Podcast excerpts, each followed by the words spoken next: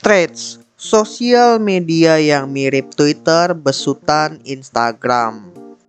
Digadang-gadang, Threads ini akan menjadi salah satu kompetitor kuat melawan Twitter karena secara fitur itu mirip banget sama Twitter. Cuma masalahnya, apakah Threads ini hanyalah FOMO saja atau bukan? Mari kita bahas di Opsiana Podcast kali ini. Halo semuanya, selamat datang kembali di Opsiana Podcast bersama dengan gue Edwin di episode kali ini kita akan membahas tentang Threads. Ini adalah aplikasi sosial media baru buatan perusahaan Meta di bawah naungan Instagram. Sebenarnya gue pengen ngebahas ini ke studi kasus, cuma karena ini adalah apps baru, jadi belum banyak data yang bisa didapatkan kecuali jumlah downloadnya aja. Dan pembahasan di episode ini kebanyakan juga dari analisa gue sendiri ya, berdasarkan kasus-kasus yang udah terjadi sebelumnya dengan sosmed yang lain. Jadi lebih ke komparasi aja sih. Well, mari kita mulai pembahasannya. Kembali ke pertanyaan awal, apakah threads ini sebuah FOMO atau bukan? Jawaban gua untuk saat ini dia masih tergolong FOMO. Ini beberapa alasan gue. Alasan pertama karena sosial media selalu begitu. Awalnya selalu karena FOMO. Sosial media sosial media baru itu tentunya ketika mereka launching dan digunakan oleh para influencer para influencer itu biasanya mengajak para followersnya itu untuk ikut ke sosial media tersebut untuk berinteraksi, untuk meningkatkan engagementnya.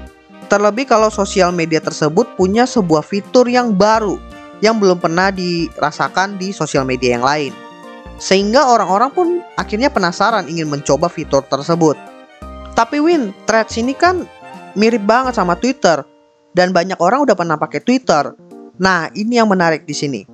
Karena yang main di threads ini itu terbagi kepada dua jenis orang.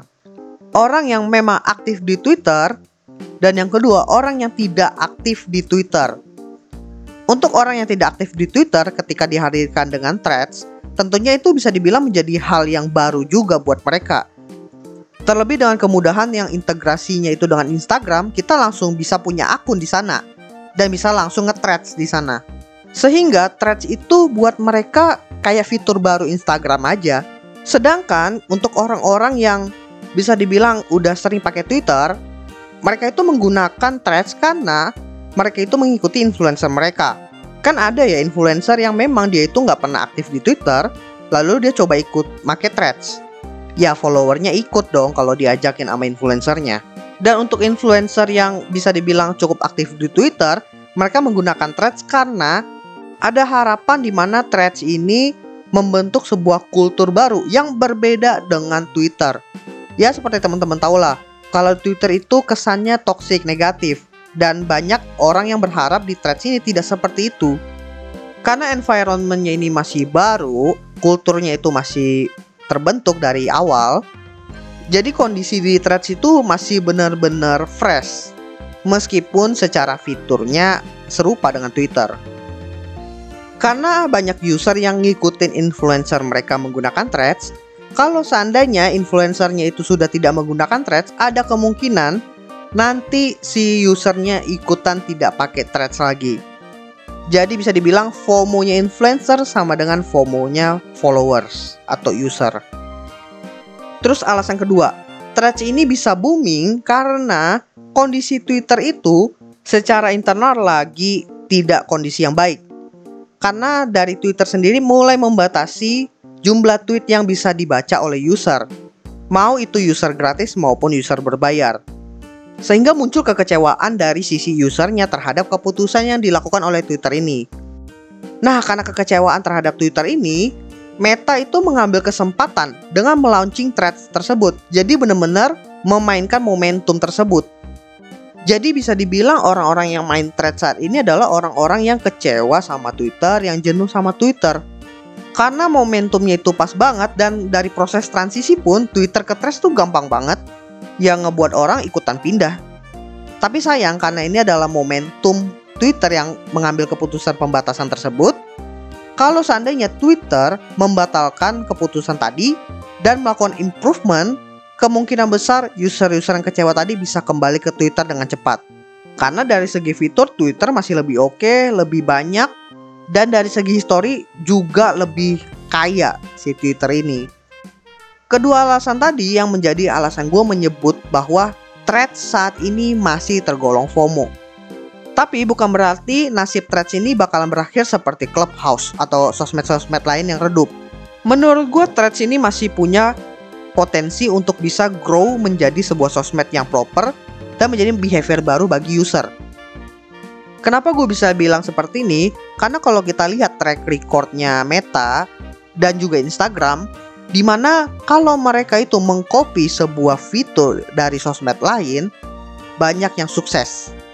Dan bahkan fitur tersebut dapat bertahan lama dan menjadi fitur favorit user di Instagram.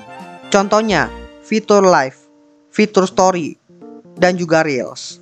Ketiga fitur ini ini kan diambil dari sosial media existing yang dulu sempat booming, mereka tiru aja. Dan dalam kasus threads, tidak jauh berbeda dengan ketiga fitur tadi. Cuma mungkin bedanya, dia itu ngebuat sebuah apps baru ketimbang diintegrasikan dengan Instagram. Jadi ada semacam modifikasi di sini. Apakah cara ini bisa berhasil? Jawabannya punya potensi juga, karena udah ada sosmed yang juga menggunakan strategi ini. Gue pernah bahas yaitu TikTok. TikTok itu mengcopy Instagram dengan menciptakan apps baru dengan nama Lemonade. Cara seperti ini sukses di Amerika sana dan untuk di Indonesia itu masih tahap grow tapi secara pemantauan gua karena gue juga pakai gue ngeliat ada potensi di sini. Nah, karena udah ada contoh kasusnya di sini dan contoh kasusnya kebetulan berhasil juga, makanya gue cukup merasa pede bahwa Threads ini bisa menjadi sebuah apps yang proper. Tapi perlu digarisbawahi bahwa Threads ini punya kompetitor yang sangat kuat yaitu Twitter. Sehingga Threads itu kalau ingin bertahan dan bisa menggait user lebih dan membuat engagement yang lebih juga, mereka itu harus bisa menelurkan fitur-fitur baru di aplikasi Threads-nya. Jangan cuma nge-launching Threads kemudian dilepas. Karena kalau mereka nggak bisa nelurin fitur-fitur baru, kasusnya bakalan sama kayak sosmed-sosmed gagal. Di mana sosmed-sosmed yang gagal itu mereka hanya berkutat di satu fitur yang itu-itu aja, yang tentunya ngebuat para usernya akhirnya jenuh dan berhenti pakai appsnya. Dan kalau gue lihat ya, potensi Threads ini sangatlah besar karena dia itu bisa terintegrasi dengan Instagram. Dan terbukti integrasinya yang sangat bagus itu dari sistem share-nya.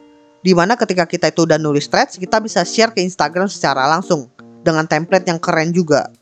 Kalau mereka bisa mengeksplor fitur integrasi ini, gue yakin mereka itu punya potensi untuk bisa ngalahin Twitter karena Twitter itu secara environment nggak segede Instagram atau Meta.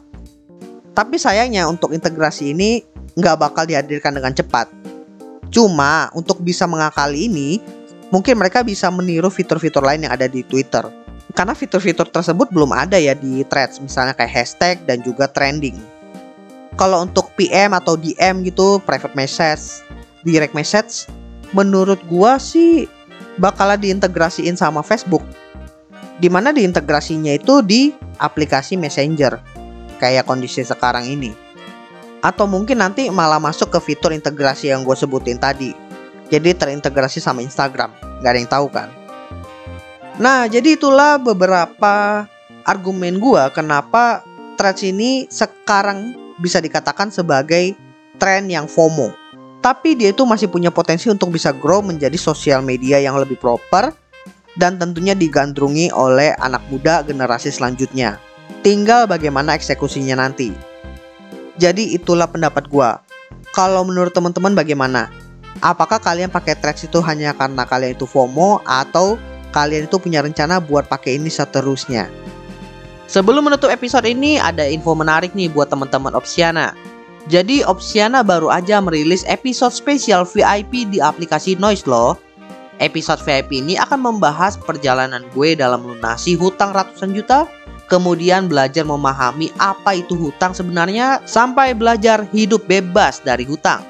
Kalau kalian tertarik bisa langsung cek Opsiana Podcast Debt Free Debt di Noise ya. Dan jangan lupa juga follow akun sosial media Opsiana, Instagram dan juga TikTok di @opsianamedia. Gua rasa itu aja. Thank you buat teman-teman semuanya. See you next time di episode lainnya.